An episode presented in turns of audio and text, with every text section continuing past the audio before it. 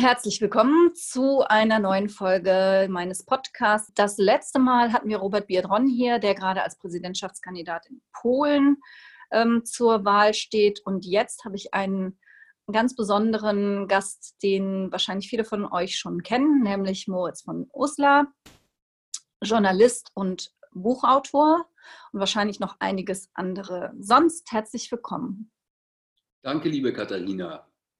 Dann hast du es gleich gesagt, wir werden uns duzen, weil uns eine ähm, ja eigentlich schon längere Geschichte verbindet. Du warst, glaube ich, der Erste, der mich interviewt hat, so mit, als ich Generalsekretärin wurde.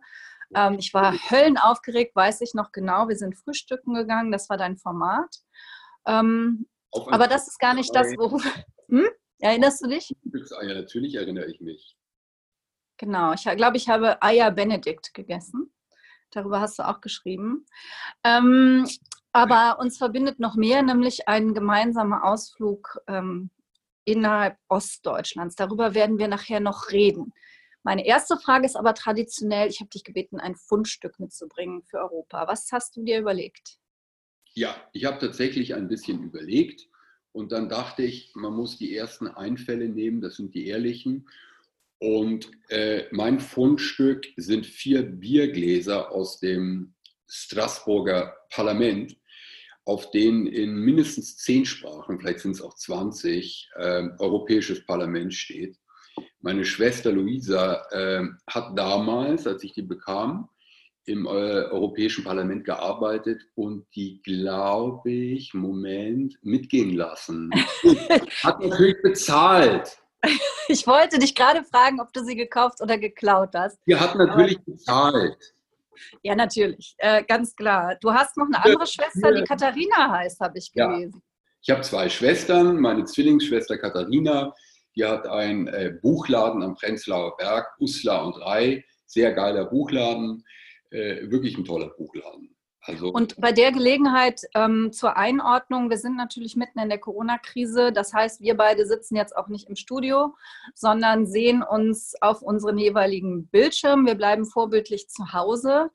Ähm, und wir haben natürlich den Appell, bitte kauft nach wie vor viele Bücher für die langen Abende in euren lokalen Buchläden. Nicht nur bei den großen Lieferanten, sondern zum Beispiel bei Moritz Schwester am Prenzlauer Berg. Usla und Rai. Und meine äh, kleine Schwester heißt Luisa, äh, äh, auch eine formidable Person äh, und arbeitet äh, äh, vorher im Europaparlament, jetzt im Bundestag. sehr aufgeweckte, angenehme Person. Das wusste ich noch gar nicht. Na gut, das. Ähm... Bücher bei ihr kaufen. Aber. aber ähm, und du warst dann wahrscheinlich in dieser Zeit auch mal im Europäischen Parlament. Häufiger. Ich habe mal ähm, ein äh, Porträt gemacht. Ähm, Wahnsinn. Ich habe manchmal so Aussetzer. Ja, ich war ein paar Mal im, äh, im, im, im, Parlament in Brüssel. In Straßburg war ich gar nicht, weil Brüssel eben auch so eine hinreißende Stadt ist. Da empfehle ich die, äh, also wirklich eine Stadt, von der alle schwärmen, natürlich. Und da dachte ich auch kurz, ob ich als Fundstück äh, Streichhölzer von der Brasserie Georges in der Avenue Winston Churchill in Brüssel empfehlen soll. Irgendwie habe ich die gefunden. Aha, na gut, den Tipp nehme ich jedenfalls schon mal mit. Bei mir ist das nämlich so, wie schon in Berlin, ich arbeite immer viel zu viel und dann bin ich in so hinreißenden Städten wie Brüssel, verlasse die dann, in Berlin waren es sechs Jahre und habe eigentlich noch nicht wirklich viel davon gesehen. Ich erobere Berlin jetzt erst so, seit ich nicht mehr da bin. Und das ist jetzt mit Corona natürlich auch erstmal beendet. Du ähm, eroberst immer Städte, wenn du nicht mehr da bist. Hast genau. du das gesagt? Das finde ich genau. interessant. Das heißt, du bist jetzt in der Eroberungsphase von Berlin. Genau. Und habe das zwischendurch auch mal mit Mainz gemacht und mit Karlsruhe. Ähm, ich arbeite halt leider sehr gerne und dann auch immer viel. Und ähm, irgendwie ja. habe ich ja auch immer so Jobs, bei denen man gut abends arbeiten kann. Ähm, ja, dabei bin ich eigentlich ein recht ähm, ein Mensch, der eigentlich ganz gerne abends mal weggeht mit Freunden und so. Und ja, ich vermisse das auch. Ein Mensch, der eigentlich gerne mal ins Lokal geht. So ist es, die jetzt auch unsere Unterstützung gut gebrauchen könnten. Ist das ein äh, langweiliges Fundstück Biergläser? Hattest du da schon bessere in deinem Podcast? Nein, das ist ganz wunderbar. Ähm, weil ich ja aus Köln komme. Es sind wahrscheinlich keine Kölschgläser. Nee, aber ich bin mit Kölsch sozusagen aufgewachsen, großgezogen ja. worden. Ähm, das fehlt mir hier auch. Aber nee, insofern ist das ganz wundervoll. Ich muss mir natürlich auch immer ein Fundstück überlegen. Ich habe auch was äh, lange überlegt ähm, und habe mir dann einen 10-Slotty-Schein aus meiner äh, Fremdwährungskiste gebuddelt. Schön. Weil ich daran gedacht habe, mm, wenn wir so über die jetzige Europäische Union reden, dann vergessen wir manchmal, dass eigentlich die Osteuropäer es waren, die ganz viel beigetragen haben dazu, dass es jetzt so ist, wie es ist, nämlich dass wir ein großes Europa sind. Ja. Und ähm, vor 40 Jahren wurde Solidarność gegründet, vor 30 Jahren fiel der eiserne Vorhang und stimmt das? Ja, stimmt. Rechnen. Mathe-Leistungskurs. Ja. ja. Und, ähm, und natürlich habe ich das auch genommen, erstens, weil mich die aktuelle Lage in Polen so besorgt macht. Deswegen hatten wir auch beim letzten Mal Robert Piedron. Aber auch, weil es einen Bogen schlägt zu unserer gemeinsamen Geschichte, zu der ich dich natürlich vor allen Dingen befragen will. Ich habe auch ein paar Fragen, darf ich die nachher auch noch stellen? Oder immer zwischendrin? Alles, immer. Zwischendrin auch. Ich hake jetzt zum Beispiel kurz ein und denke, die erste Frage, die mir jetzt einfällt, ist wirklich der Abbau des Rechtsstaats oder der versuchte oder weitergehende Abbau des Rechtsstaats in Polen und in Ungarn. Und dass man so ähm, mitbekommt, dass die das gerade die Krise sozusagen nutzen, um weiter die Dinge durchzusetzen, so kommt es einem zumindest hier vor, die sie eh durchsetzen wollen. Und da fragt man sich natürlich sofort, was macht die EU und warum strengt die Kommission kein Verfahren an oder strengt sie eins an und so weiter. Also Polen, Ungarn sofort Hände über dem Kopf. Denkt, das ist schon mal gut, dass bei dir da die Glocken klingeln, weil das ist äh, aus meiner Sicht noch viel zu wenig der Fall. Ich glaube, viele ja. haben das noch gar nicht begriffen, was da wirklich passiert. In Polen ist es seit vier Jahren der Fall, dass die, ich, ich beschränke mich jetzt mal nur auf die Justiz, dass sie seit vier Jahren versuchen, die unabhängige Justiz zu untergraben. Ja. Und immer so scheibchenweise. Und kurz vor Weihnachten 2019 haben sie ein Gesetz verabschiedet, ähm, was das Ganze jetzt wirklich auf die Spitze treibt. Ähm, du kannst jetzt Richterinnen und Richter, wenn, wenn denen die Urteile nicht passen, von einem Tag auf den anderen versetzen, von Warschau nach Krakau oder nach Danzig oder auch umgekehrt. Ähm, du kannst denen das Gehalt streichen. Ähm, also diese Disziplinarkammern, die ähm, leisten jetzt schon volle Arbeit. Und Darf die Kommission hat dazu lange zugeschaut. Also das genau. ist auf jeden Fall so. Aber inzwischen tut sie was. Ähm, ja. Sie hat gegen diese Disziplinarkammern hat sie den Europäischen Gerichtshof angerufen und die haben auch geurteilt, aber bisher ähm, zeigt das noch keine Wirkung und es wird noch, es wird immer noch schlimmer. Also die drehen es, die drehen die Schraube wirklich immer noch weiter. Mhm. Und in Ungarn, die haben ja auch in den letzten Jahren eigentlich alles zertrümmert. Ähm, kritische Kultur, unabhängige Medien, Justiz sowieso.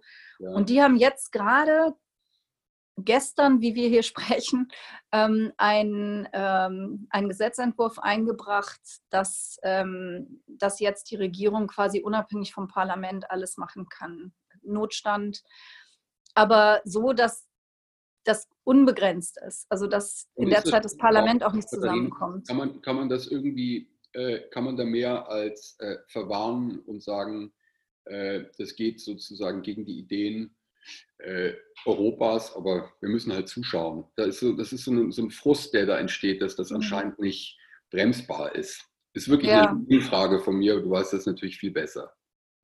Also es gibt das sogenannte Artikel 7-Verfahren. Das wird auch schon gegen Polen und Ungarn betrieben, aber da steht eben am Ende Einstimmigkeit. Mhm. Weil halt keiner damit gerechnet hat, dass wir zwei solche Problemfälle haben. Und, und Polen und Ungarn. Das Problem, ja. Mhm. Ja, und deswegen wollen wir jetzt mit der neuen Kommission, mit dem neuen Parlament ähm, bei den Finanzen den Hebel ansetzen. Aber da müssen wir erst noch hinkommen. Das ist noch nicht beschlossen. Hoffentlich bald. Mhm. Ja, mir tut das so leid, weil die Polen gerade insbesondere, aber auch die Ungarn sind so ein freiheitsliebendes Volk und die haben so viel getan für Europa und ich finde das wirklich schlimm. Ähm, Dein Ansatz, gerade wie du ja angefangen hast, war ja auch jetzt nicht die Klage und Beschwerde und das Kopfschütteln, sondern du hast genau an den an eigentlich eine äh, äh, angenehme Assoziation, an eine positive Konnotation hm. erinnert. Ne? Hast gesagt, der genau. war, war wichtig. Genau, die haben ja zum Fall des Eisernen Vorhangs die entscheidenden Schritte getan. Das waren ja nicht wir im Westen, das haben, haben ja die Osteuropäer gemacht und Osteuropäerinnen. Und den Bogen wollte ich eigentlich schlagen, dass das natürlich auch die Ostdeutschen waren. Und ähm, mit denen hast du dich ja besonders auseinandergesetzt. Da wollte ich jetzt elegant hinführen. Ja, ähm, indem du schon 2010 das erste Buch geschrieben hast, Deutschboden. Äh, und jetzt ein Nachfolgebuch, aber fangen wir vielleicht mal bei dem ersten Buch an. Deutschboden hört sich nach einem künstlich gesuchten Titel an, aber den gibt es ja wirklich, den Deutschboden. Magst du erzählen? Ja, kann ich kurz erzählen. Also Deutschboden klingt ja vielleicht erstmal gar nicht so angenehm, finde ich. Mit Boden und Deutsch denkt man Hilfe, das äh, könnte so rechts losgehen. Das ist aber erstmal gar nicht äh, die wirkliche Geschichte von dem Titel. Das ist nämlich eine Siedlung oder eine eine Häuseransammlung, es sind wirklich nur vier oder äh, fünf Häuser in der Nähe einer brandenburgischen Kleinstadt, die heißt Zedenick. Und die äh, jungen Männer oder Jungs, mit denen ich unterwegs war, äh, die eine Band hatten, vor zehn Jahren ist das alles, die hieß Five Teens Less, fünf Zähne weniger. Ähm, die äh, äh, saß in einem Auto und fuhr durch diesen Wald da Richtung Templin von Zedenick und dann kamen wir eben immer an einem Schild vorbei, auf dem äh, etwas stand und die Jungs hoben die äh, Fäuste und riefen im Chor Durchboden. Da habe ich gedacht, Hilfe, was, was passiert jetzt und so. Und haben die gesagt, ja, das ist einfach so, so toll, da dieses Schild, da steht Deutschboden drauf und das ist eine Siedlung, ein Kilometer. Deutschboden, ein Kilometer. Und da fuhren die eben dran vorbei und haben diesen wirklich mit so Ironie äh, das aufgesagt. Also was ich vielleicht erstmal erzählen muss, ähm, weil das gleich schon alles irgendwie so klingt, als ob das ganz böse Nazis sind. Äh, dieses Thema gibt es in dem ersten Buch, das ist wichtig, äh, sozusagen das rechte Summen in dem Ort. Und im zweiten Teil ist es noch wichtiger, diese Jungs äh, äh, sind aber allesamt keine Faschisten, mit denen ich zu tun hatte. Das ist mir irgendwie wichtig, sonst hätte ich sie nicht ertragen als Hauptperson. Ähm, ich sage auch gleich, damit hier, äh, ähm, dann habe ich schon ganz viel gesagt, merke ich, ähm, einige von denen von der Bands, das sind ja vier, äh, meines Wissens zwei von denen haben eine rechte Vergangenheit gehabt. Da reden wir auch ganz ausführlich drüber, äh, weil ich das natürlich nicht kleinreden will, sondern weil es mir darum, genau darum ja geht, um diese, um deren Wurzeln, um deren Identität. Das ist Deutschboden 1. Mhm. Deutschboden 1. Und du gehst dann also dahin nach Zedenick, äh, verbringst da ein paar Monate und lernst all diese Leute, diese sehr unterschiedlichen Leute, die da wohnen. Das ist eine kleine Stadt äh, in der Zeit gut kennen und ähm, ja, wirst so ein bisschen einer von ihnen quasi. Und, ja, ähm, eine teilnehmende Beobachtung. Ich habe diesen Begriff eher zufällig entdeckt, der kommt aus der Soziologie, beschreibt genau das, teilnehmend beobachten. Und ich dachte, das habe ich doch genau gemacht. Also ich kam eben als, als äh, irgendwie so, ja, bisschen blöder äh, Westreporter in den Osten. Ich bin damals so in die denkbar größte Ferne gegangen. Ich dachte halt irgendwie, äh, andere Großstädte in Europa sind uns eigentlich näher als einfach so eine Kleinstadt, die übrigens auch gar nicht besonders schlimm ist oder besonders hässlich. Im Gegenteil. Mhm. Das fand ich eigentlich das Interessante. Du hast sie ja dann kennengelernt, die Kleinstadt. Die sieht sehr hübsch aus. Und da geht eigentlich, finde ich, eine interessantere Geschichte los, als wenn man in so klischeehafte, böse Plattenbauten, Welten reinfährt, wo jeder denkt, ja gut, da ist es furchtbar. Diese Stadt ist, äh, sah hübsch und hübsch gestrichen, bunt angestrichen aus und hat eben ein sehr schönes Lokal und einen Boxclub, der mich auch interessiert hat. Und äh, die Idee, genau, äh, war eben einfach, da rumzuhängen und am Alltag teilzunehmen. Und da entstanden dann doch sehr erstaunliche Beziehungen, Verbindungen, Geschichten. Und die wurden das Buch Deutsch wurden. Und jetzt, um den Sprung zu dem nächsten Buch zu machen, dieses Land hat sich einfach sehr verändert in den letzten zehn Jahren. Es war immer klar, also Verleger und auch Leser fragten, du musst doch da eigentlich noch mal hin. Und äh, was mich irre gefreut hat, ich habe die Verbindung halten können, all die Jahre. Mhm. Ja? Das heißt, äh, äh, es ist eben nicht so gewesen, wie mir so erfahrene große Reporter gesagt haben, wenn du es gut schreibst, kannst du dich dann nie mehr sehen lassen. Das fand ich dann auch immer so, dachte, ah ja, die großen Reporter können sich nicht mehr sehen lassen, weil sie so gnadenlos und genau beschreiben. Und irgendwie ist es gelungen, beides zu tun, irgendwie ziemlich hart und genau zu beschreiben und gleichzeitig die Leute nicht zu verletzen. Darf ich gleich eine kritische Frage stellen? Ja. Ähm, teilnehmende Beobachtung, das klingt für mich auch so ein bisschen wie Embedded Journalism, wie äh, man begibt sich rein und wird ein Teil davon und, und ähm, verliert dann vielleicht auch ein Stück weit diesen, diesen kritischen Blick, den man vielleicht hat, wenn man eher von außen schaut. Und du bist ja auch kritisiert worden zum Teil für dieses Buch, also von ähm, von Menschen, die selbst da gelebt haben zum Teil. Also ich habe vor allen Dingen von einer äh, Journalistenkollegin das gelesen, die, die aus dem Ort stammt, die dann sagt, ähm, du verklärst das. Diese Gefahr hat ja schon bestanden, oder? Der warst du dir ja, ja sicherlich bewusst. Ja, finde ich schon, dass ich mich, äh, dass ich mir da irgendwie der Sache bewusst war. Also was ich tue in dem ersten Teil, ist ähm, unentwegt so meine Methoden und meine Reporterrolle zu reflektieren. Und auch dieses dauernde Hin- und Her-Changieren über die Grenzen. Jetzt bin ich irgendwie verkumpelt, verbrüdert mit denen. Jetzt schaue ich es wieder ganz genau an. Das ist so Dauerthema, die, die Reporterrolle. Äh, sagen wir mal, ich finde diesen Vorwurf sehr naheliegend und ich finde ihn auch wichtig, ihn zu tun. Ich wäre selbstverständlich zu anderen Ergebnissen gekommen als die Kritikerin, die mir eben vorwirft, dass ich das nicht hinbekomme. Logisch, ich finde, ich bekomme es toll hin. Aber klar, ähm, darüber könnte man jetzt lange reden ich mache auch mal einen Sprung in den zweiten Teil. Da sagt eine Figur in dem Buch, Blocky, ähm, sehr sympathischer, äh, cooler Mann, der irgendwie so, ja, so ohne Schutz redet, also irgendwie so raushaut. Ähm, der sagt, ich weiß bei dir nie, ob du dich unterhalten willst oder ob du recherchierst. Mhm. Und das ist schon so ein Punkt. Also das ja. ist eben auch vor allen Dingen für die Leute, denen ich zugucke, für die ist es auch schwierig. Das kann ich jetzt mal nur aus politischer Sicht bestätigen. Wir haben ja auch manchmal Leute, die uns eine ganze Weile begleiten. Mhm. Und ähm, da weißt du es auch nicht. Deswegen brauchst du ein ganz großes Vertrauensverhältnis. Und ja. das hast du ja offenbar mit denen aufbauen können. Ja, und das Komische ist, du kannst ganz viel ausmachen miteinander. Katharina kannst sagen, ich lege ihnen die Zitate hin und so weiter. Äh, das, du kannst trotzdem reingelegt werden ja, mhm. vom Journalisten, weil er hat natürlich Möglichkeiten zu schreiben, was er will. Oder du machst es so wie ich, dass du eigentlich immer nur sagst, Jungs, Männer, äh, äh, liebe Freundin, liebe Frau, ähm, ich mache das jetzt mal und mein Gefühl zählt. Und das klingt jetzt mhm. so, als ob es gar keine Regeln und Grenzen gibt. Natürlich gibt es die. Das ist sozusagen, wie soll ich sagen, mein Anstand. Und ähm, naja, also ich kann jetzt nicht das Lob zitieren auf mich, aber es gab natürlich auch andere Leute, die gesagt haben, das ist sozusagen genau der Grad von den Büchern dass ich die ganze ja. Zeit sehr hart und sehr nah dran bin und gleichzeitig die nicht verrate. Darum geht es irgendwie.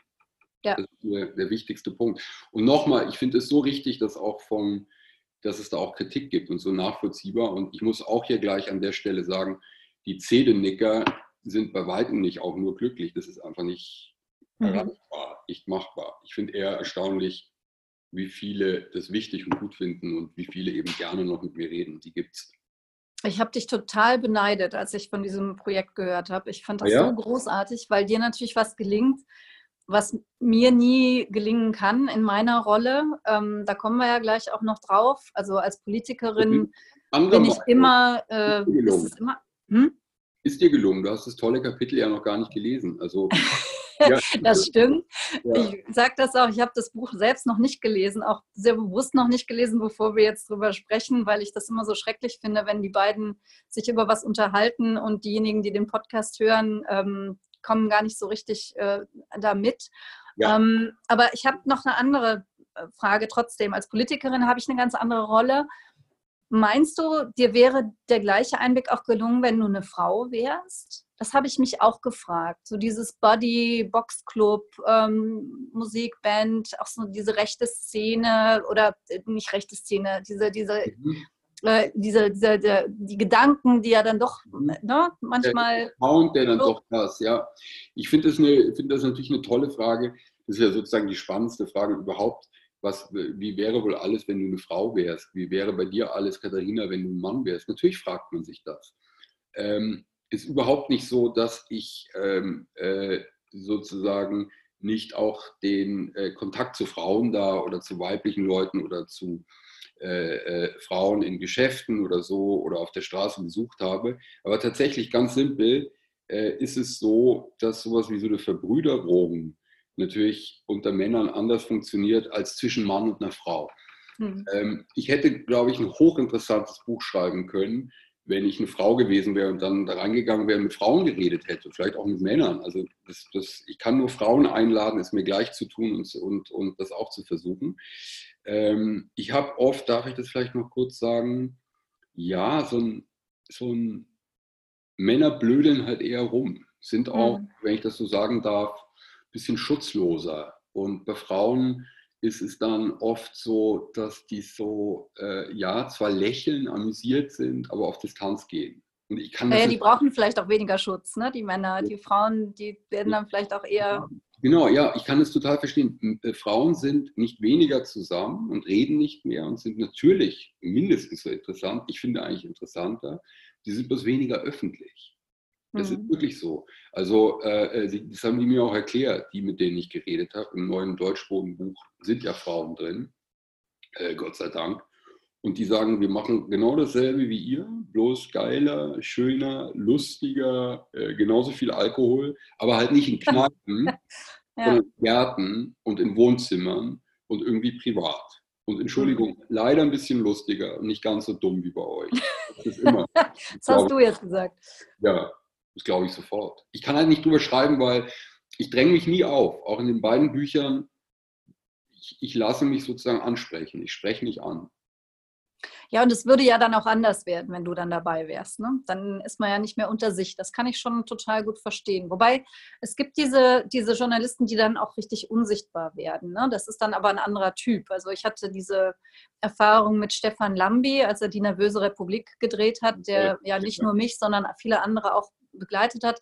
Und das hast du wirklich irgendwann nicht mehr gemerkt. Und es war, wie du sagst, ich hatte das totale Vertrauen, mhm. dass der mich da nicht in die Pfanne haut. Ne? Und das war auch so. Er hat keinen von uns ja. in die Pfanne gehauen. Das ja, war wirklich äh, großartig. Aber man will auch nicht in die Pfanne hauen. In die Pfanne hauen ist was für unreife, blöde Leute. Ich tue das hoffentlich gar nicht mehr. Ich weiche dann eher von einem, von einem Text oder einem Dings ganz zurück, weil ich finde immer in dem Moment, in dem man sich auf einen Alltag einlässt und auf so einen Swing einlässt und auf Unvorhergesehenes einlässt, ist es asozial.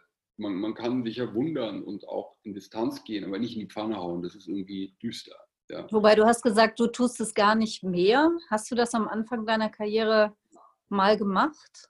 Ich, ich muss dir das so versuchen zu erklären oder ich kann dir das so versuchen zu erklären. Es gibt Texte bei mir, weil ich so früh angefangen habe, mit 18, 19, direkt nach dem Abitur und ich würde heute sagen, ähm, ähm, wackelige Bretter, aber ich würde sagen, ja, ich habe Texte geschrieben ganz früher, äh, bei denen ich einfach noch nicht, ja, ich glaube, das heißt wirklich so, ähm, noch nicht reif genug war, um diese Verantwortung zu verstehen. Ja? Mhm. Und die hm. echte Verantwortung, die man als Journalist hat, die kam auch erst, als Leute angefangen haben, über mich zu schreiben. Dass ich dann gemerkt habe, mhm. oh, das kann böse sein, das kann wirklich wehtun. Mhm das war dann so mit, als ich irgendwie Theaterstücke geschrieben habe, irgendwie mit Mitte 20 oder Anfang 30, kamen die ersten wirklich asozialen, verletzenden Kritiken. Und dann versteht man das. Wow, vier, fünf Sätze und vorher versteht man es nicht. Das, das ist interessant, dass du das sagst, weil das ist natürlich aus meiner Politikerinnen-Sicht ganz oft so das Empfinden, ähm, die haben es so bequem. Ne? Die sitzen in mhm. ihren Redaktionen und hauen da Sachen raus. Mhm. Ähm, das, das würden die sich nie erlauben. Oder es gibt ja diesen einen Fall, äh, Julian Reichelt, um ihn mal mit Namen zu nennen, der, der bei jedem und allem ähm, sagt, wie viel die verdienen und Skandal, Skandal, aber selber ähm, auf Teufel komm raus verhindern will und verhindert, dass man weiß, wie viel er verdient. Und hm, solche Beispiele gibt es ja, gibt's ja viele. Ja.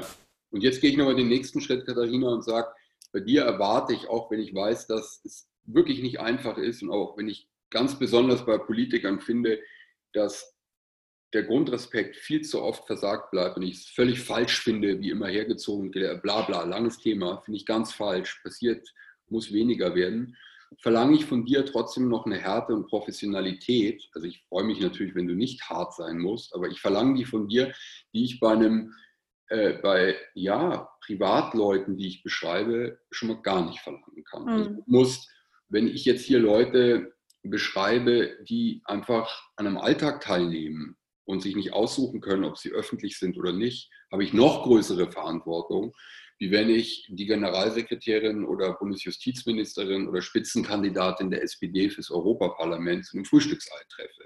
Ja, Weil ja, verstehst du natürlich den Punkt, ja. ja Obwohl es letztlich dann fast keinen Unterschied macht, merke ich gerade. Ach, ich weiß nicht. Wir haben uns das schon ausgesucht. Aber ähm, jetzt ist ja gerade im Zeitmagazin auch eine, ja. ähm, ein Artikel erschienen über, über vier Politikerinnen. Da war ich jetzt dabei, wo es um, um das Muttersein geht in der Politik. Und ähm, ich glaube, es ist Christina Schröder, die dann ähm, Mhm. Ich hoffe, das habe ich jetzt richtig in Erinnerung.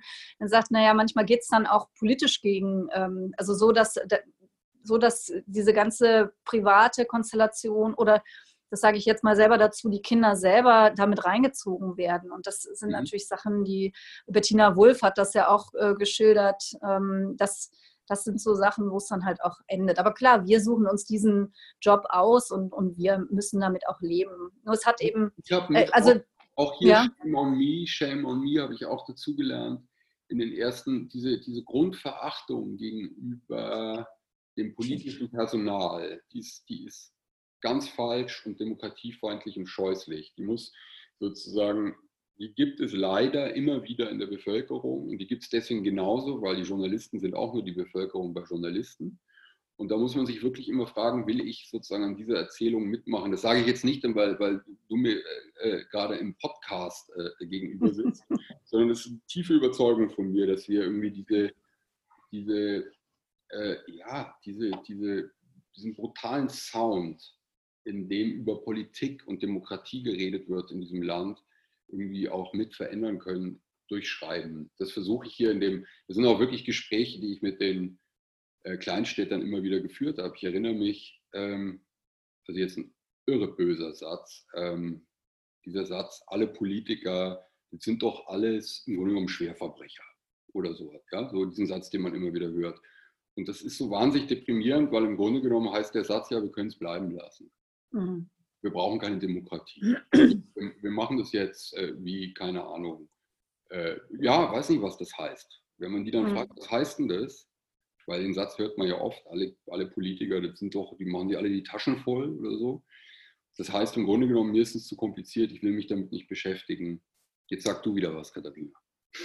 Ja, du hast ja deinen Beitrag geleistet, ähm, um, um das ein bisschen aufzubrechen. Und dafür werde ich dir bis zum Ende meines Lebens dankbar sein, weil ich habe das eben schon gesagt. Ich, ähm, das ist das, was ich immer so gerne wollte. Also mal wirklich mit, mit Menschen sprechen, die genauso denken. Und die Möglichkeit haben wir halt nicht, weil die kommen nicht zu unseren, die kommen nicht zu unseren Infoständen, die, die ähm, kommen nicht in unsere, unsere Bürgerbüros, sondern maximal kannst du mit denen auf Social Media in die Diskussion treten. Wenn ich viel Zeit habe, so wie jetzt, mache ich das auch manchmal. Und mhm. es klappt auch tatsächlich hin und wieder, dass dann wirklich manche auch in, in, eine inhaltliche Diskussion gehen oder am Ende sagen, hey, wir sind immer noch nicht einer Meinung, aber es fand ich jetzt toll, dass wir wirklich miteinander geredet haben oder diskutiert haben. Aber eigentlich, so wie wir das jetzt hatten, ähm, die Gelegenheit habe ich sonst nicht, wenn das nicht jemand wie du ähm, vermittelt. Und ich glaube, das ist jetzt besser, oder ich sage jetzt, wie es dazu gekommen ist. Du hast irgendwann, ich weiß gar nicht mit welchem, auf welchem Medium, wahrscheinlich per Mail mich kontaktiert und gesagt, hey, ich will ähm, brauche eine politische Person, die mal mit diesen Zählenickern politisch diskutiert. Also die, gut, ähm, ja. die so eine, Polit also eine Politikerin oder einen Politiker gegenüber denen, die solche Vorurteile haben. Ich will denen mal einen aus Fleisch und Blut gegenübersetzen. Und du bist doch ähm, im Moment viel unterwegs. Ich war damals in der Europawahlkampagne. Kannst du nicht Sedenik da irgendwie einbauen? Wahnsinn. Das habe ich dann gemacht und es war einer der großartigsten Abende in meinem Leben. Und jetzt ähm, lasse ich dich das ein bisschen erzählen und dann erzähle ich, ergänze ich das noch ein bisschen. Also ich sage erstmal den Satz, den du mir gesagt hast, als ich dich darauf ansprach den fand ich äh, ein Ding, den habe ich, glaube ich, auch im Buch zitiert. Das mache ich auf alle Fälle. Das kriegen wir hin. Und man muss noch mal kurz den Hörern und den Hörerinnen erklären, äh, wie die Situation ist. Du bist im Europawahlkampf äh, ein paar Wochen davor vom Ende. Und ich sage, pass auf, damit wir uns richtig verstehen, wir mieten jetzt hier nicht eine Halle, wir setzen da jetzt nicht 200, 300 Leute rein, sondern wir sitzen in einem Gasthof im Hinterzimmer, da sind vielleicht 20 Leute und das sind die Leute, mit denen ich dieses Buch herstelle, mit denen ich dann Alltag teile. und denen erkläre ich, du kommst und überlege mir mit denen vielleicht ein paar Fragen, aber im Grunde genommen auch nicht, sondern wir sitzen da und dann passiert es, was man eigentlich eine Bürgersprechstunde nennt. Ja, alle sprechen. Und das fand ich schon, übrigens, wenn ich das noch korrigieren darf, soweit ich mich erinnere, haben dich bei unserem, ich glaube, das kann man hier sagen, bei unserem gemeinsamen guten Bekannten Clemens Schick in einer Wohnung gestanden dich gefragt, direkt angesprochen. Du hast gesagt, schreib mir, das machen wir. Stimmt, hast recht, so war es. Ja, genau. Und dann kam, äh, Achtung, Katharina Barley, die in dem Ort überall auf Plakaten hing, natürlich, logisch, eine Woche vor der Wahl. Äh, und es ist irgendwie ein Ding, das, äh, das geklappt hat, eben tatsächlich da reingeschleudert in den Ort. Und dann haben wir da gesessen mit 25 Leuten, glaube ich, und es wurden immer schön Pitzbiere reingereicht. Und dann gab es wirklich etwas, was ja ein Theaterstück der Demokratie ist, war, finde ich. Am Ende hat Raul, heißt er, in Wirklichkeit Paul gesagt, Moritz, das war ein Dienst an der Demokratie. Und er hm. meint es in beiden Richtungen. Für sie, also einfach eine, eine, ein, ein Dienst an der Demokratie insofern wie in einem Western dass Leute sozusagen äh, mit ihrer Kandidatin reden können und die zurückredet und es nicht, du sagst ja auch in dem Buch und in Wirklichkeit in diesem Treffen sagst du, das ist für dich was Besonderes, du versuchst die Podeste tief zu halten und dann kamen so ein paar Sätze, wo man denkt, ah ja, das sind so die typischen Politikersätze. Ich will auch wirklich mal zuhören, wo man denkt, oh Schnarch, du willst sicherlich nicht zuhören, weil du bist ja müde und hast eh keinen Bock. Aber das hat dann stattgefunden, ja. Mhm. ja. Das war, ich fand es ich fand's deswegen so großartig. Erstens, weil das waren, das waren so 25 Leute, ja.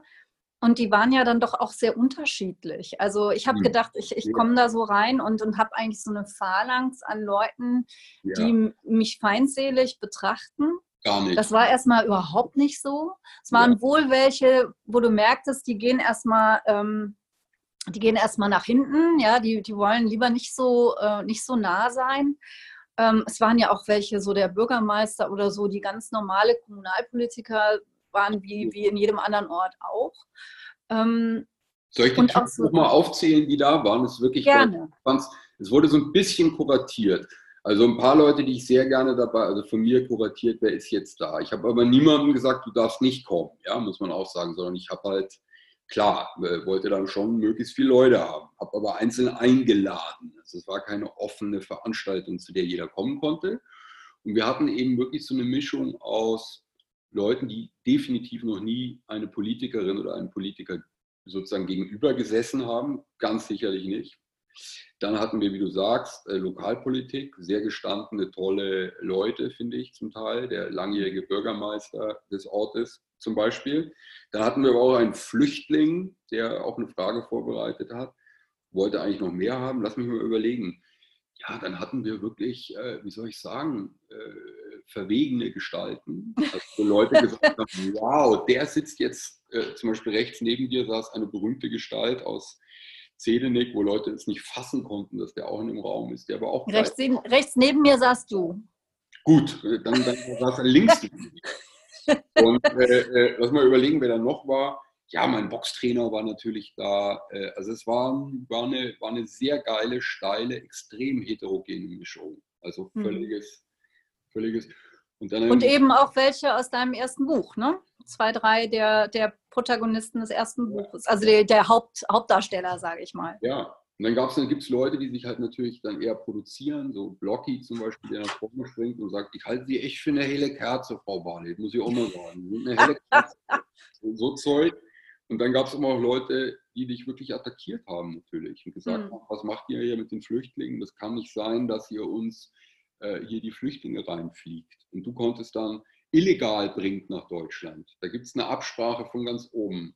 Und dann konnten das wollte ich dann auch nicht sofort unterbinden, weil darum ging es ja auch, konnten diese ganz alten äh, Schwarten nochmal auf den Tisch gelegt werden, mhm. wo du auch dann einmal sagst, auch in meinem Buch, Kinder, könnt ihr mir, Kinder sagst du Gott sei Dank nicht, aber so ungefähr, könnt ihr mir das einmal erklären, wie ihr auf diese Umvolkungsidee ja. Ja, da war ich so dankbar, dass ich die Frage mal loswerden konnte, weil ich habe mich das wirklich immer gefragt, wie man auf diese Idee kommen kann, dass da, also dass da Leute sitzen, die irgendwie entweder gesteuert werden ähm, aus den USA oder von Juden oder aus dem Weltraum, ich weiß nicht von wem. Und dann da irgendwie solche, solche Sachen machen, ja, ja, Die, die dem gesunden Menschenverstand und auch der, der, der eigenen also dem eigenen Leben ja auch völlig, völlig widersprechen. Ich, und da war ich, das war einer der Momente, wo ich echt dachte, Mensch, wie toll, dass du diese Frage jetzt auch mal zurückstellen kannst. Und wir werden immer attackiert und uns werden viele Fragen gestellt. Aber manchmal möchte man auch wirklich wissen, sagt mal, wie, wie kommt ihr eigentlich auf sowas? Und da war ich echt dankbar. Und was dann passierte, war ja ganz komisch, weil da hat ja erstmal keiner so richtig. Wollte keiner so richtig darauf antworten. Und einer, der so an der Tür schon saß, ne, wo ich auch das Gefühl hatte, der sitzt an der Tür, weil er auch vielleicht, wenn ihm das hier zu blöd wird, dann auch schnell verschwinden kann. Ähm, der hat dann so einen kleinen, ja, ich finde das ja auch nicht, aber wenn ich das so richtig in Erinnerung habe, so, ja, der, mhm. der sich da nicht so richtig mit identifiziert hat, aber dann trotzdem so ein, so, ein, so hat er es nicht gesagt, aber. Ja, also, aber ja. einer hat gesagt, also zwei Dinge. Erstens hat man dir angemerkt, dass du, diese, dass du die Antwort auf deine Frage wirklich nicht kanntest und nicht kennst. Ja, das ist immer ja. gut. Also wenn eine Frage wirklich eine Frage ist und nicht nur Rhetorik, sowas ist viel wert. Das merken die sofort. Und dann wird es auch sofort zehnmal so interessant. Und das sind wirklich so Momente, da knackt es dann wirklich. Da denkt man, das ist jetzt geil, dass diese Frage von der ähm, äh, SPD-Spitzenkandidatin äh, im Europaparlament hier in diesen Bierraum in Zelenik reingefragt wird. Und dann ist, sind wir plötzlich echt live. Dann denkt man so, was ist jetzt los? Wo kommt jetzt die Antwort hier? Ich würde gerne eine haben. Was passiert? Und einer sagt dann doch, ähm, ja, ich habe mit jemandem geredet von der Polizei und die dürfen die, äh, die dürfen die Straftaten von den Flüchtlingen nicht anzeigen. Nur drei Prozent darf gemeldet werden. Mhm. Und das ist dann so konkret und so verrückt mhm. und so und gleichzeitig denke ich auch, ist das geil, dass der sich traut, diesen irrsinnigen Unsinn, den er halt denkt, zu fragen. Und dass du das jetzt auch hören musst. Und weißt du, dann ist wirklich alles da. Und gleichzeitig ähm, äh, gibt es natürlich auch keine Lösung. Das ist ja, darum geht es ja vielleicht auch gar nicht. Aber es wird geredet. Ich habe so einen interessanten ähm, Kommentar jetzt mal vor kurzem irgendwo gelesen. Und zwar Frage Verschwörungstheorien. Wollen wir jetzt gar nicht zu lange bei bleiben, ist aber auch gerade bei der Corona- äh, Krise natürlich ein Thema. Ganz simple Erklärung, woher kommen die? Was sollen die? Und die Antwort war äh, von dem äh, Wissenschaftler, der interviewt wird, die entspringen im Grunde genommen einem kindlichen Gemüt. Also der Idee, die Dinge kindlich und einfach zu erklären. Das mhm. ist extrem naheliegend, das hat mich irgendwie überzeugt. Ein kindliches Gemüt. Man will irgendwie eine komplizierte Welt so klare, äh, weißt du, einfache ähm, äh, Lösung, Erklärmuster. Ja, das ist, also das stimmt bestimmt bei einem Teil. Ähm, also ich glaube, auf verschiedene, bei verschiedenen Verschwörungstheorien gibt es verschiedene Begründungen. Ich glaube, fast alle haben was mit, mit Angst zu tun. Mhm. Ähm, wie, wie kann ich mir das erklären? Ähm, aber bei manchen habe ich auch das Gefühl, das hat schon was mit, mit eigenen Erfahrungen zu tun, gerade wenn es um mhm. den Osten geht. Damit meine ich jetzt nicht nur Ostdeutschland, sondern auch Osteuropa. Ich habe ja nun im Europaparlament auch viel mit äh, Kolleginnen und Kollegen aus, ähm, aus dem östlichen Teil Europas zu tun. Und da habe ich schon den Eindruck, dieses, ähm, also zum Beispiel diese ganze Lügenpressenummer. Mhm. Das ist ja auch gar nicht so verwunderlich, weil die sind ja wirklich mit Lügenpresse groß geworden. Also die, äh, für die ist das überhaupt nicht für uns so, wie für uns so absurd, ja, dass du da irgendwie, äh, dass jetzt ihr Journalisten da irgendwelche Drehbücher von irgendwo geschickt bekommt oder, oder Meldungen, die ihr jetzt, äh, von denen ihr genau wisst, dass sie falsch sind, aber die ihr raushauen müsst, weil das war ja so. Ja. Und auch, auch viele andere Dinge. Ähm, das alles in Polen, wir kommen wieder auf den Anfang zurück. Ähm, die, die Justiz dort hat in der Bevölkerung nicht so einen großen Rückhalt wie bei uns zum Beispiel das Bundesverfassungsgericht, weil, weil die natürlich auch eine Justiz kennen, jedenfalls die Älteren, die wirklich politisch gelenkt war. Und ähm, wenn jetzt die, die jetzige polnische Regierung denen sagt, das sind nur die alten Kommunisten, die wir da äh, raushauen aus den Gerichten, dann, dann klingt das erstmal plausibel. Also die Erfahrung ja. eben wirklich tatsächlich sehr, sehr unterschiedlich. Das ähm, habe ich so auch noch nicht gekannt, bis ich angefangen habe, eben da in Brandenburg in dieser Stadt rumzustehen und ein paar Bier zu trinken und mit den Leuten zu reden. Und wie du sagst, es ist nachvollziehbar. Es ist wie so ein Trauma. Also, das ist jetzt, ich will gar nicht so überpsychologisieren, ist eigentlich vielleicht auch ein falscher Begriff, aber der fällt einem trotzdem ein, dieses, äh, diese Idee, dass man, wir, wir sind schon mal verarscht worden.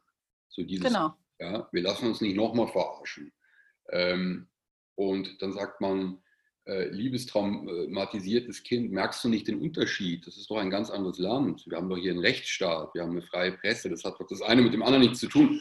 Und äh, äh, das klingt jetzt sozusagen so, als wüsste man irgendwas so viel besser, aber man kann es wirklich nachvollziehen. Wenn die einem das erklären, kann man es oft nachvollziehen, weil es eben, wie du sagst, aus einer komplett anderen Biografie und einer anderen Erfahrung kommt.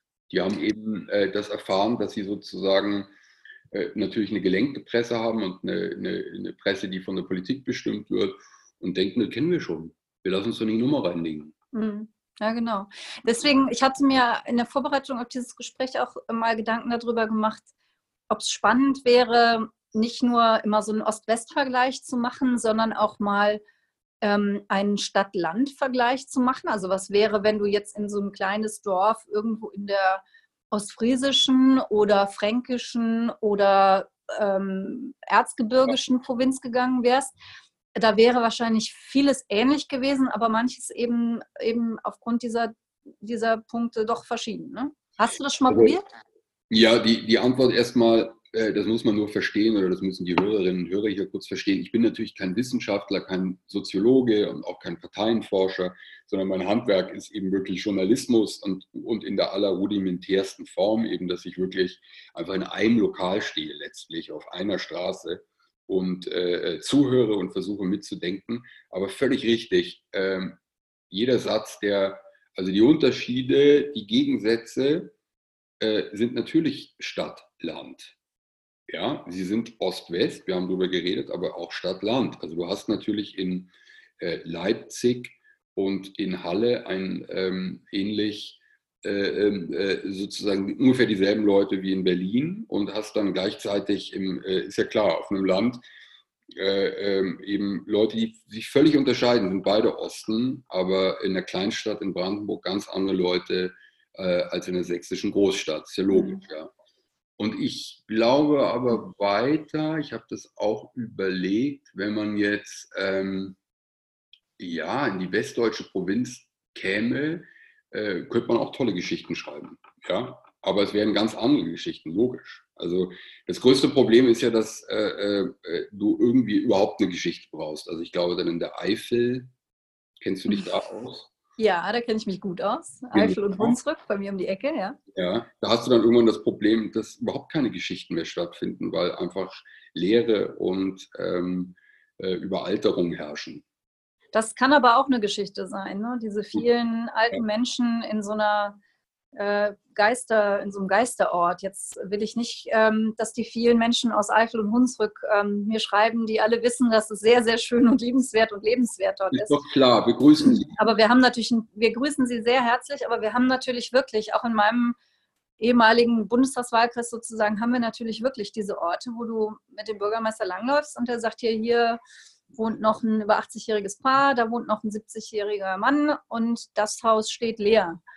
Ähm, diese, diese Orte gibt es überall in der Republik und eben nicht nur im Osten, sondern durchaus auch. Ähm, ich bin kein Ostforscher und ich finde immer sozusagen jeder Satz, der losgeht mit der Osten ist oder alle im Osten sind, danach kommt immer Schwachsinn. Also das ist natürlich nie richtig. Also allein was du eben auch auf dieser Bürgersprechstunde an Typen erlebt hast. Ähm, äh, logischerweise und ich verstehe dann auch die Zedenicker, die irgendwie am Ende sind sie nach so einem Buch dann doch immer irgendwie ein bisschen frustriert und traurig und denken, wir sind doch gar nicht so. Dann kann mhm. man sagen, ja klar, ihr seid anders, doch logisch. Das war halt, das ist so, ähm, das ist ein sehr subjektiver Journalismus, den ich da führe. Ja, das ist nur ein Ausschnitt. Ne? Sowohl zeitlich als auch äh, persönlich. Ausschnitt. Aber wie interessant ist das bitte, oder? So wie der Ausschnitt, den du hattest, als du da immerhin anderthalb Stunden, Stunden ähm, im Hotel Clemens saßt in Zedenick. Ja, Welt, Weltoberklasse. Wie gesagt, ich ähm, großartig. Und jetzt ähm, kommen wir nochmal zu dem Buch selber zurück. Jetzt fällt die Veröffentlichung in eine echt blöde Zeit, nämlich in eine Zeit, wo oh. du zumindest persönlich keine Lesung machen kannst, wo das nur online geht. Ähm, ja, wo viele Schriftstellerinnen und Schriftsteller sagen, dass das ist hart für uns. Ähm, du bist ja nun nicht nur Buchautor, sondern auch ähm, Journalist und schreibst auch Theaterstücke, wie du ja schon beschrieben hast. Trifft dich das jetzt ähm, hart? Magst du überhaupt darüber reden?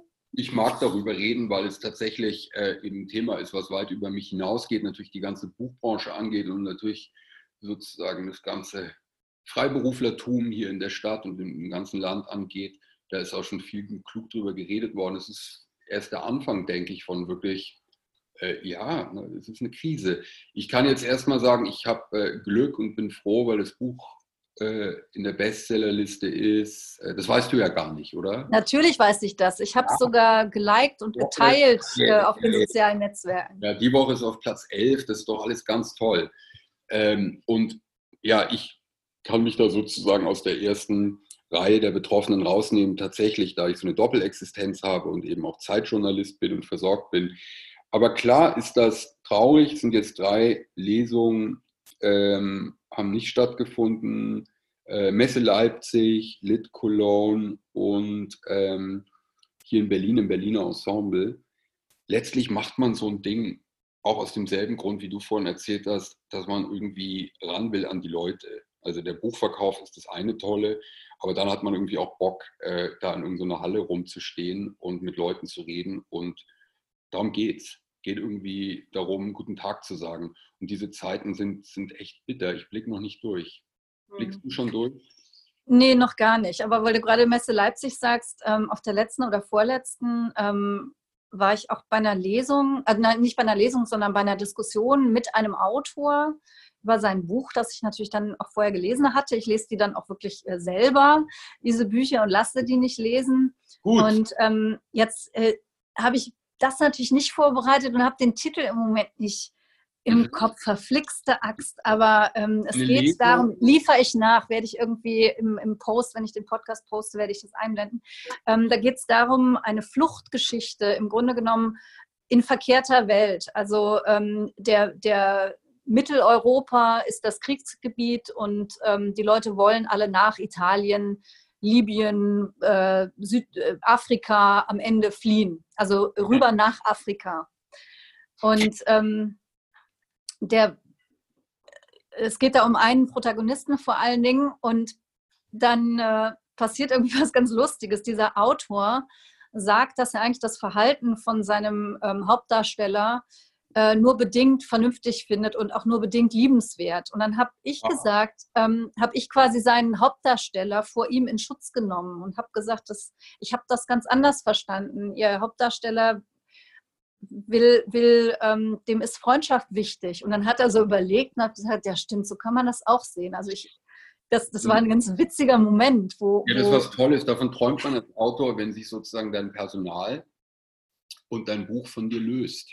Mhm. Und dein Buch und dein Personal hat ein Eigenleben und wird sogar vielleicht klüger als du. Das ist ja denkbar, oder? Dass sozusagen eine Person, die du erfindest oder so wie ich aus einer Reportage reinnimmst in dein Buch und die hat Facetten und Sachen oder du schreibst die in einer Stimmung und Laune, äh, äh die du dann selber am Ende gar nicht, also andersrum, der Leser versteht dich besser als du als Autor.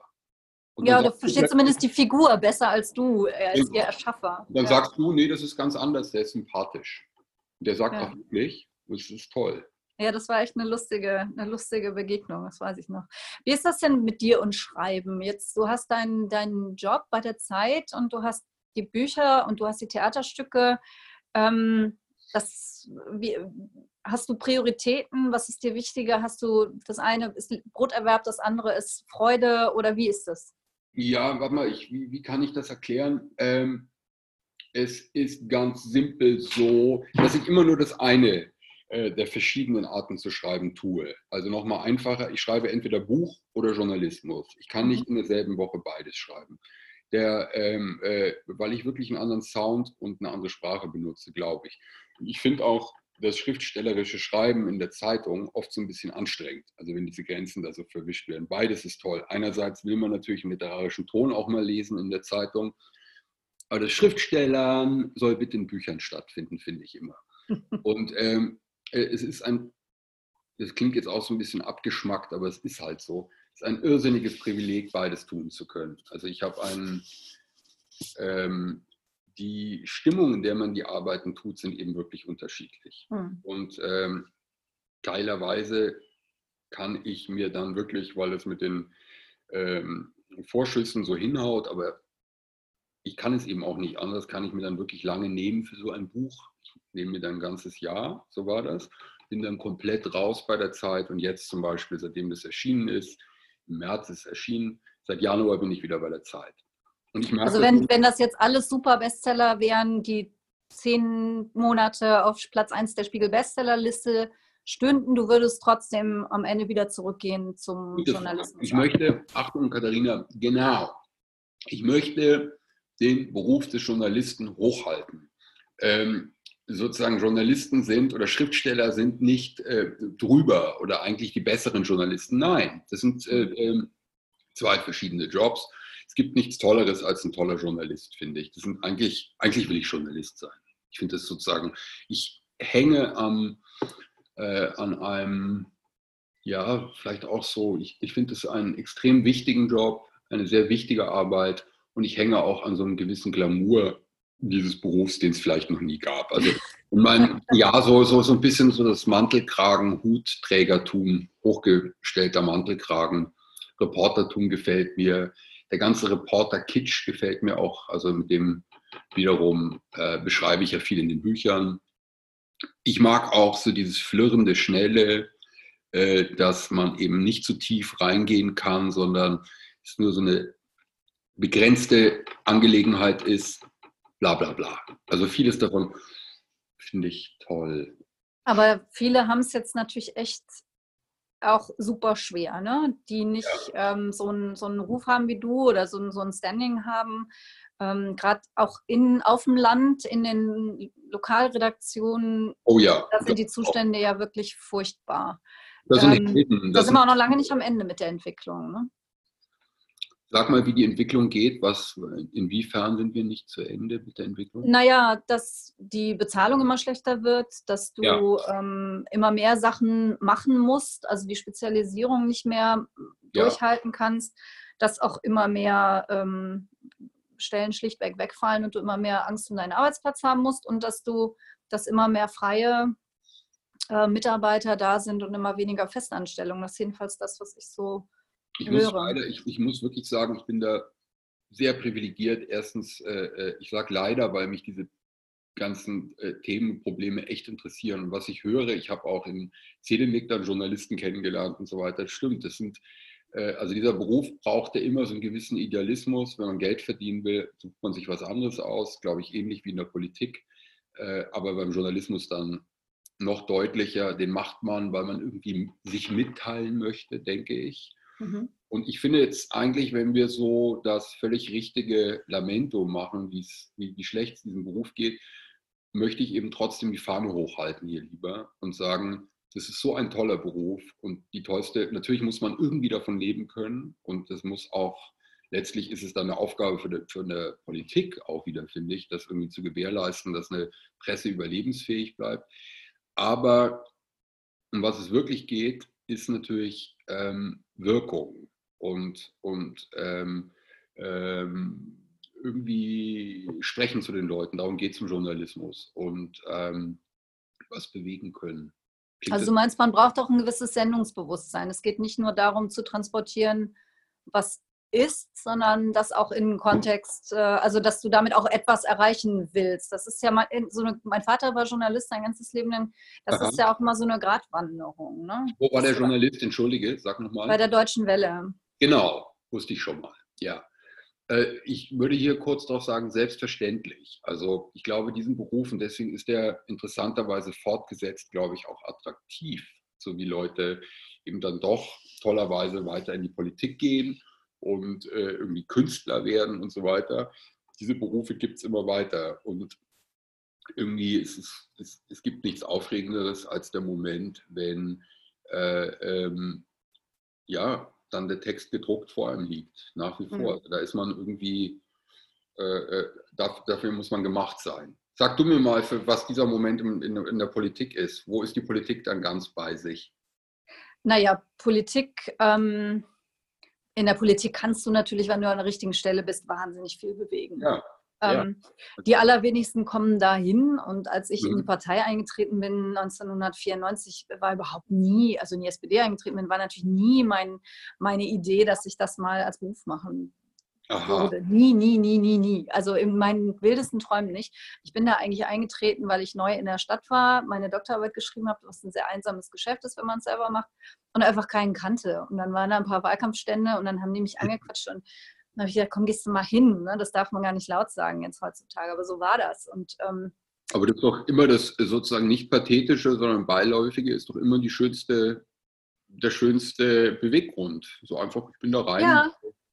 Weil ich das stimmt, das stimmt. Aber ich habe halt auch gedacht, meine Persönlichkeit, du kennst mich ja jetzt ein bisschen, ähm, ist überhaupt nicht geeignet für die Politik, weil ich halt äh, sehr. Ähm, das kultivierst du jetzt heute noch so ein bisschen. Du sagst auch. Das, das ist auch so. Das glaube ich dir auch. Komischerweise haben das, also nicht komischerweise, sondern die Leute haben es dir auch geglaubt. Du hast einmal gesagt, das hätte man dir auch missverstehen können als eine Distanzierung irgendwie zur Politik. Ich bin ja da noch gar nicht so lange dabei. Hm. Ja, ich mache das ja erst seit fünf Jahren. Und dann habe ich auch so beim Zuhören gedacht, na gut, das, das findet sie jetzt selber aber sehr gut und das klingt natürlich toll, aber es ist halt eine Geschichte. Es ist erstens noch nicht so lang. Ja. Du hältst dir immer noch, erklär mal selber, so eine Identität außerhalb der Politik ist zu viel. Das geht gar nicht, oder? Also ich glaube, dadurch ist es einfach leichter, noch, noch ähm, vor Augen zu haben, wie, ähm, wie Sachen sich für Nicht-Politikerinnen und Politiker anhören. Also mhm.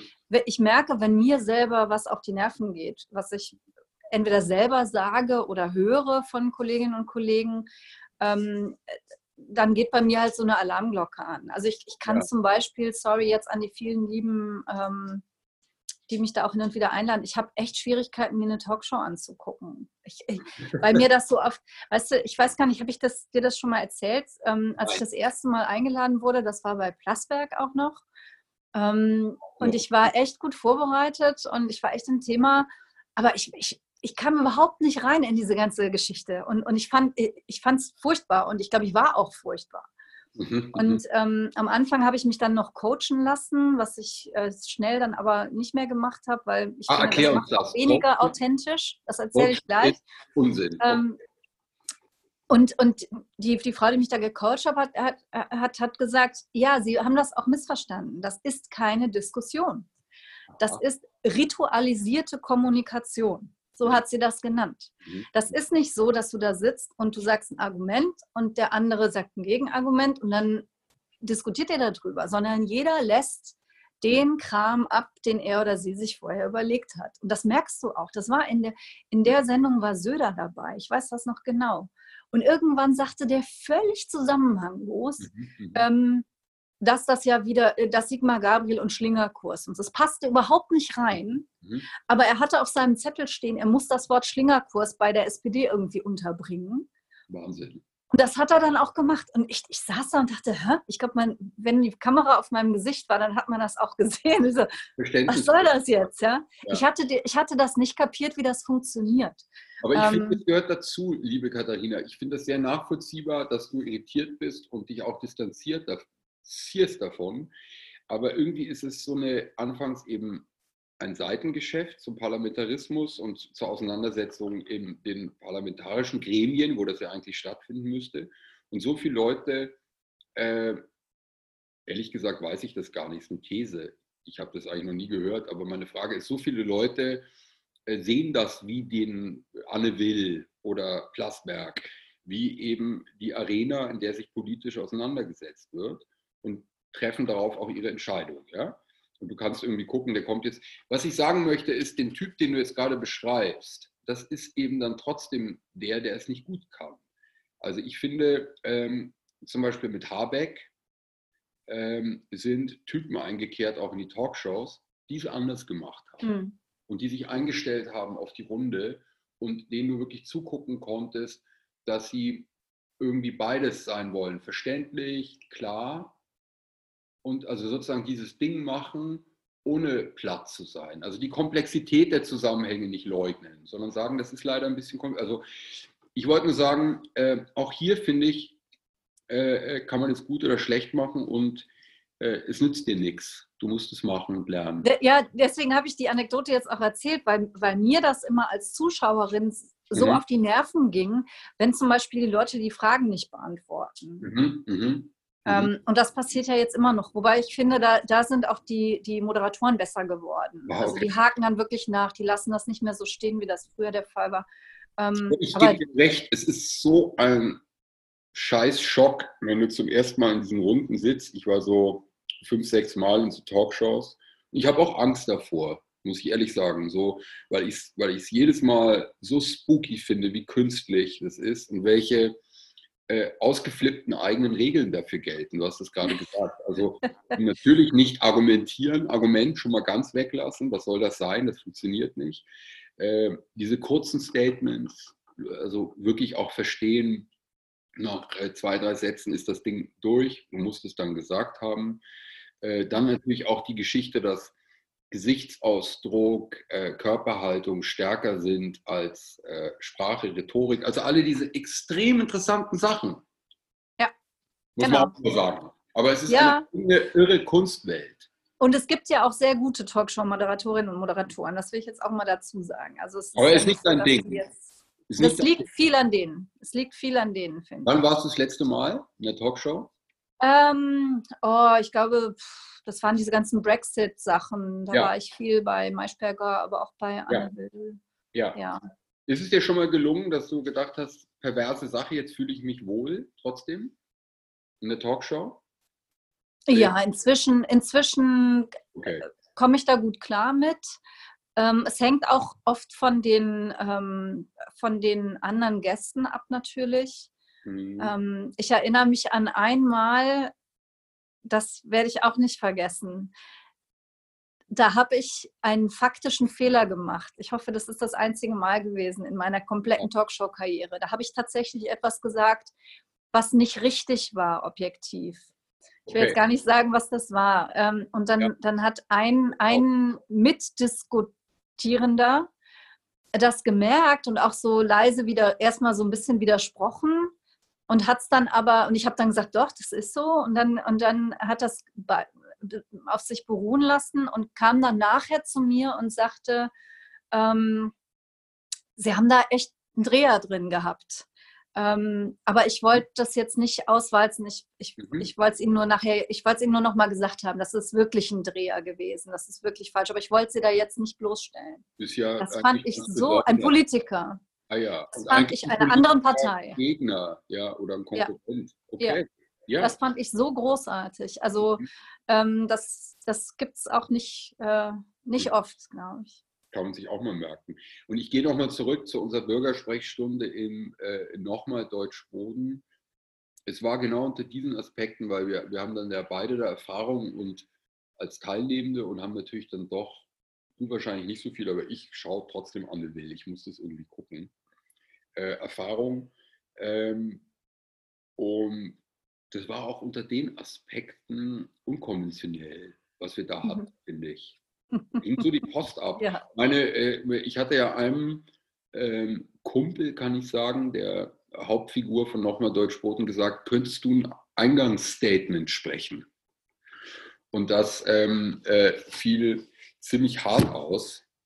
Aber er hat eben sozusagen auch, ja, unter wie so unter Talkshow-Aspekten dem Affen Zucker gegeben, hat hartes Zeug zu Europa gesagt, aber man hat es ihm auch abgenommen. Soll ich dir das kurz vorlesen? Sehr gerne. Es ist so hart, Katharina. Raul hatte ich gebeten, ein kurzes Eingangsstatement zu sprechen. Er machte das raulartig, auf den Punkt, ohne Leidenschaft und Aufregung und so, dass sofort genau das entstand, was sich, der, was sich der Organisator für den Abend erhofft hatte. Anspannung und Ruhe im Raum. Raul, Im Großen und Ganzen haben die Leute keinen Bock. Man sagt, Europa, ja, schöne Sache, aber tangiert mich persönlich null.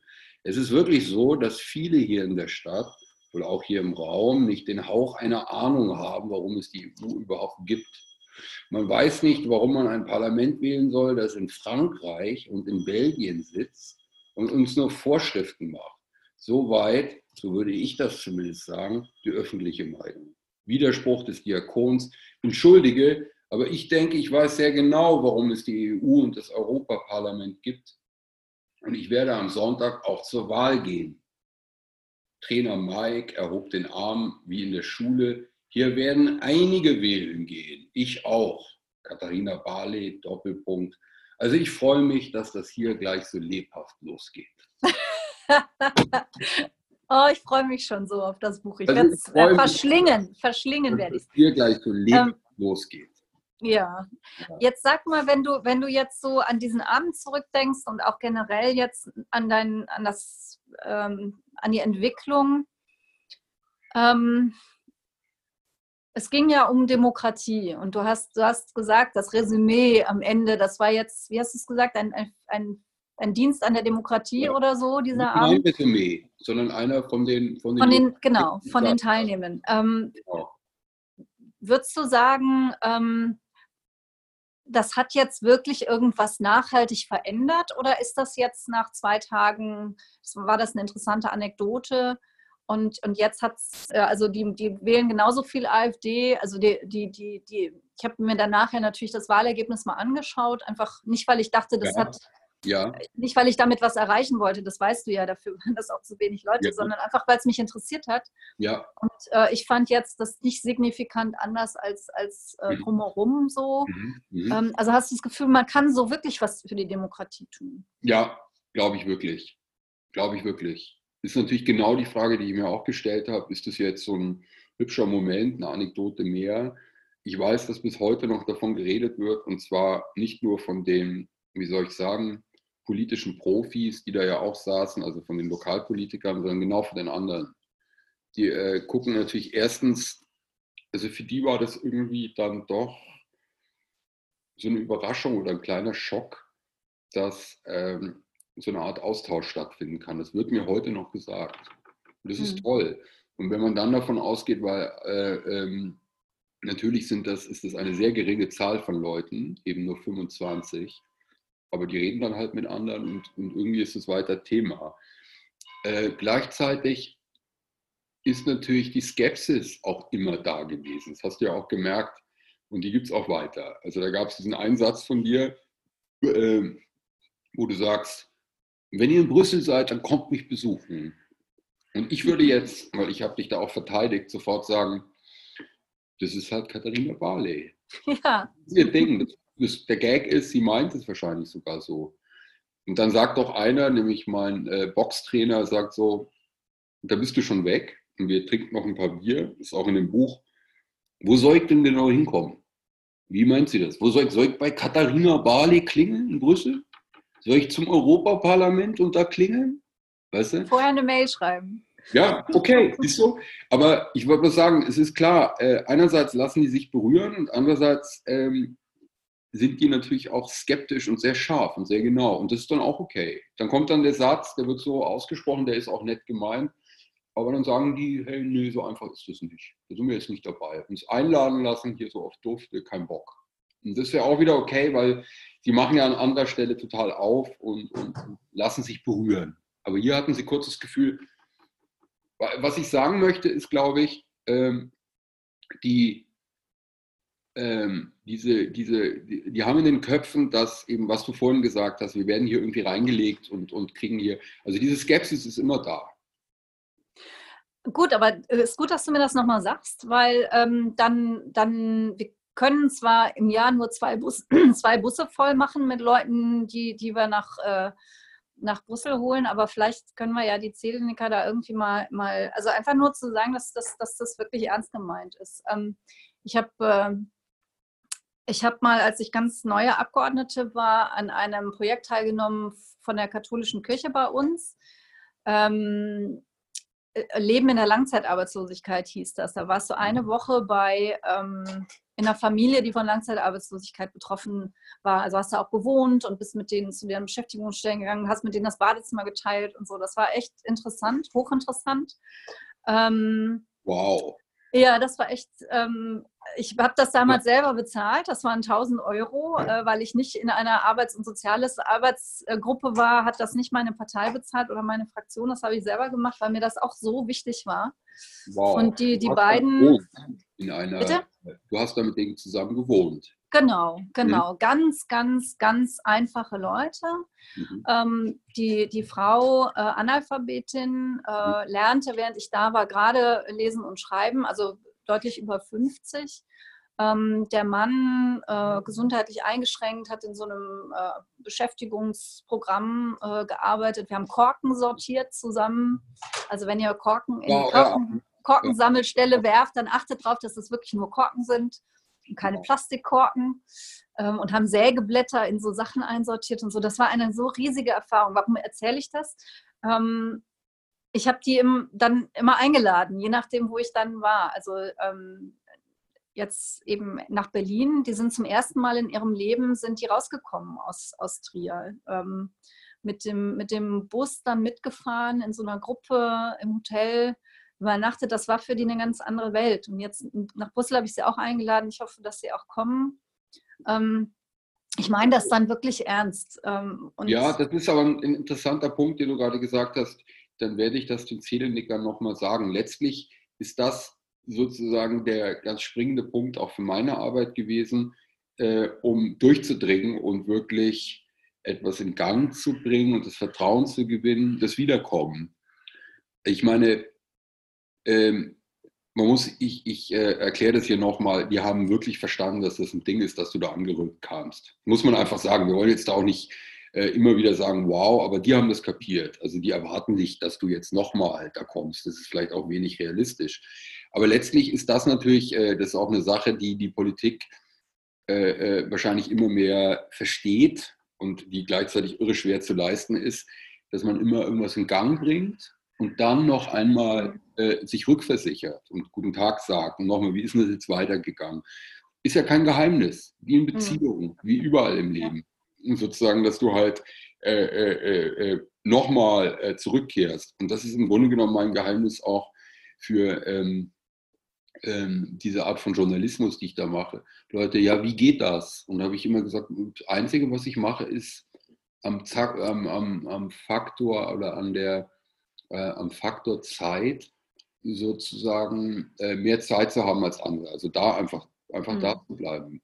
Wieder zurückzukehren. Du bleibst sozusagen nur zehn Minuten, passiert nichts. Du bleibst eine Stunde, passiert immer noch nichts. Du bleibst drei Stunden, vielleicht passiert was. Du kommst am nächsten Tag wieder, the story starts. Mhm.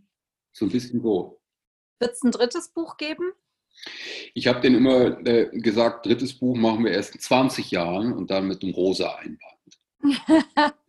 Gut, ich habe, ich hab, äh, weil wir jetzt nicht profimäßig im Studio sitzen, sondern äh, zu Hause an unseren Endgeräten ja. und bei mir schon meine Familie hier mal reingedappt ist und der Hund äh, und so. Wie schön. war es alles ganz unruhig. Ähm, habe ich jetzt auch nicht auf die Uhr geschaut. Ich glaube, wir sind schon ziemlich lange dran. Und, ähm, Wie schön. Ist doch immer gut. Ist, ich könnte auch noch ganz viel weiter quatschen, aber so ein Podcast muss ja irgendwann auch mal zum Ende kommen. Wir sind ja nicht äh, alles gesagt. Genau. Ähm, da musst du auch mal hin. Das ist echt eine krasse Sache. Dieser Podcast, Podcast von, von, von Christoph Arment und Jochen Wegner. Genau, wo Hi. man ein Losungswort sagen muss, damit abgebrochen wird. Welche war das bei dir? Ähm, äh, Adler habe ich mir äh, überlegt. ja. ja. Ähm, ja. Das hatte eine private Bedeutung, die ich jetzt auch nicht verrate. Wann hast du es gesagt? War damals, Welcher Zeit? Hm? Ja, das waren so um die drei Stunden, ein bisschen mehr, ja. glaube ich. Und ich dachte, das länger geht gar nicht. Aber ich glaube, Rezo hat es auf acht Stunden irgendwas gebracht. Ne? Ja, der kann das, ja. geile Idee, ja. geile Idee. Genau, geht genau in die Richtung, äh, dass man irgendwie alle Deppen denken, man muss noch alles noch schneller schalten, noch beiläufiger, noch hektischer. Die Zeit ist so schnell.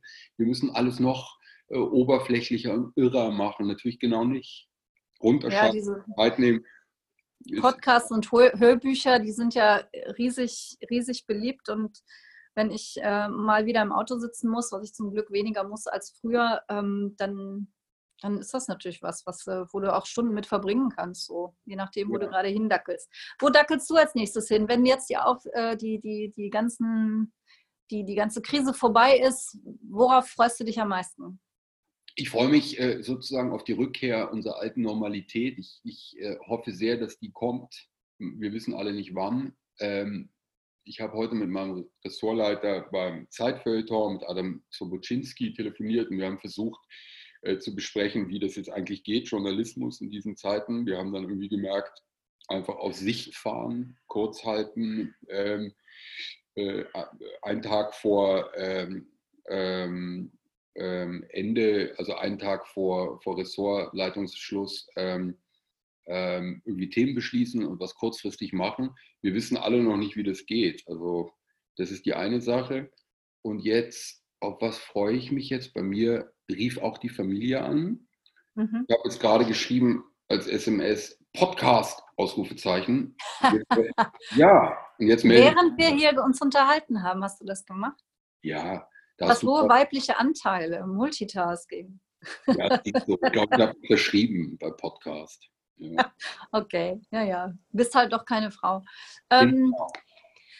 Ja, darüber diskutieren wir das nächste Mal, wie das dann wäre, äh, wenn wir Geschlechterrollen tauschen würden. Über meine weiblichen Anteile können wir gerne reden. Ja, aber ich glaube, für heute lassen wir es erstmal ähm, okay hierbei bewenden. Ich habe mich riesig gefreut, dass wir das jetzt endlich hinbekommen haben. Wir mussten es ja x-mal verschieben, weil wir immer noch dachten, irgendwann hat das ein, äh, geht das doch, dass wir uns nochmal persönlich dann zusammensetzen. Ja. Ähm, wenn es euch aufgefallen hat, dann ähm, könnt ihr gerne auch liken oder euch ähm, den, den, Podcast abonnieren natürlich. Da freue ich mich drüber. Schaut auch gerne oder hört noch mal in die alten Folgen rein, da sind schöne dabei.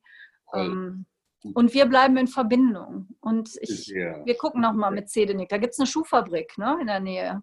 Eine sehr bekannte. Genau. Vielleicht äh, ich, gehe ich mal zum Werksverkauf und dann gehen wir am Abend nochmal in die Kneipe. Finde ich klassisch. Finde ich sehr Alles klar. Ja, genau. Geschlechterrollen und so, ne? Ich danke dir sehr, Moritz. Danke. Viel Erfolg. Mach's gut. Prost. Prost und ciao.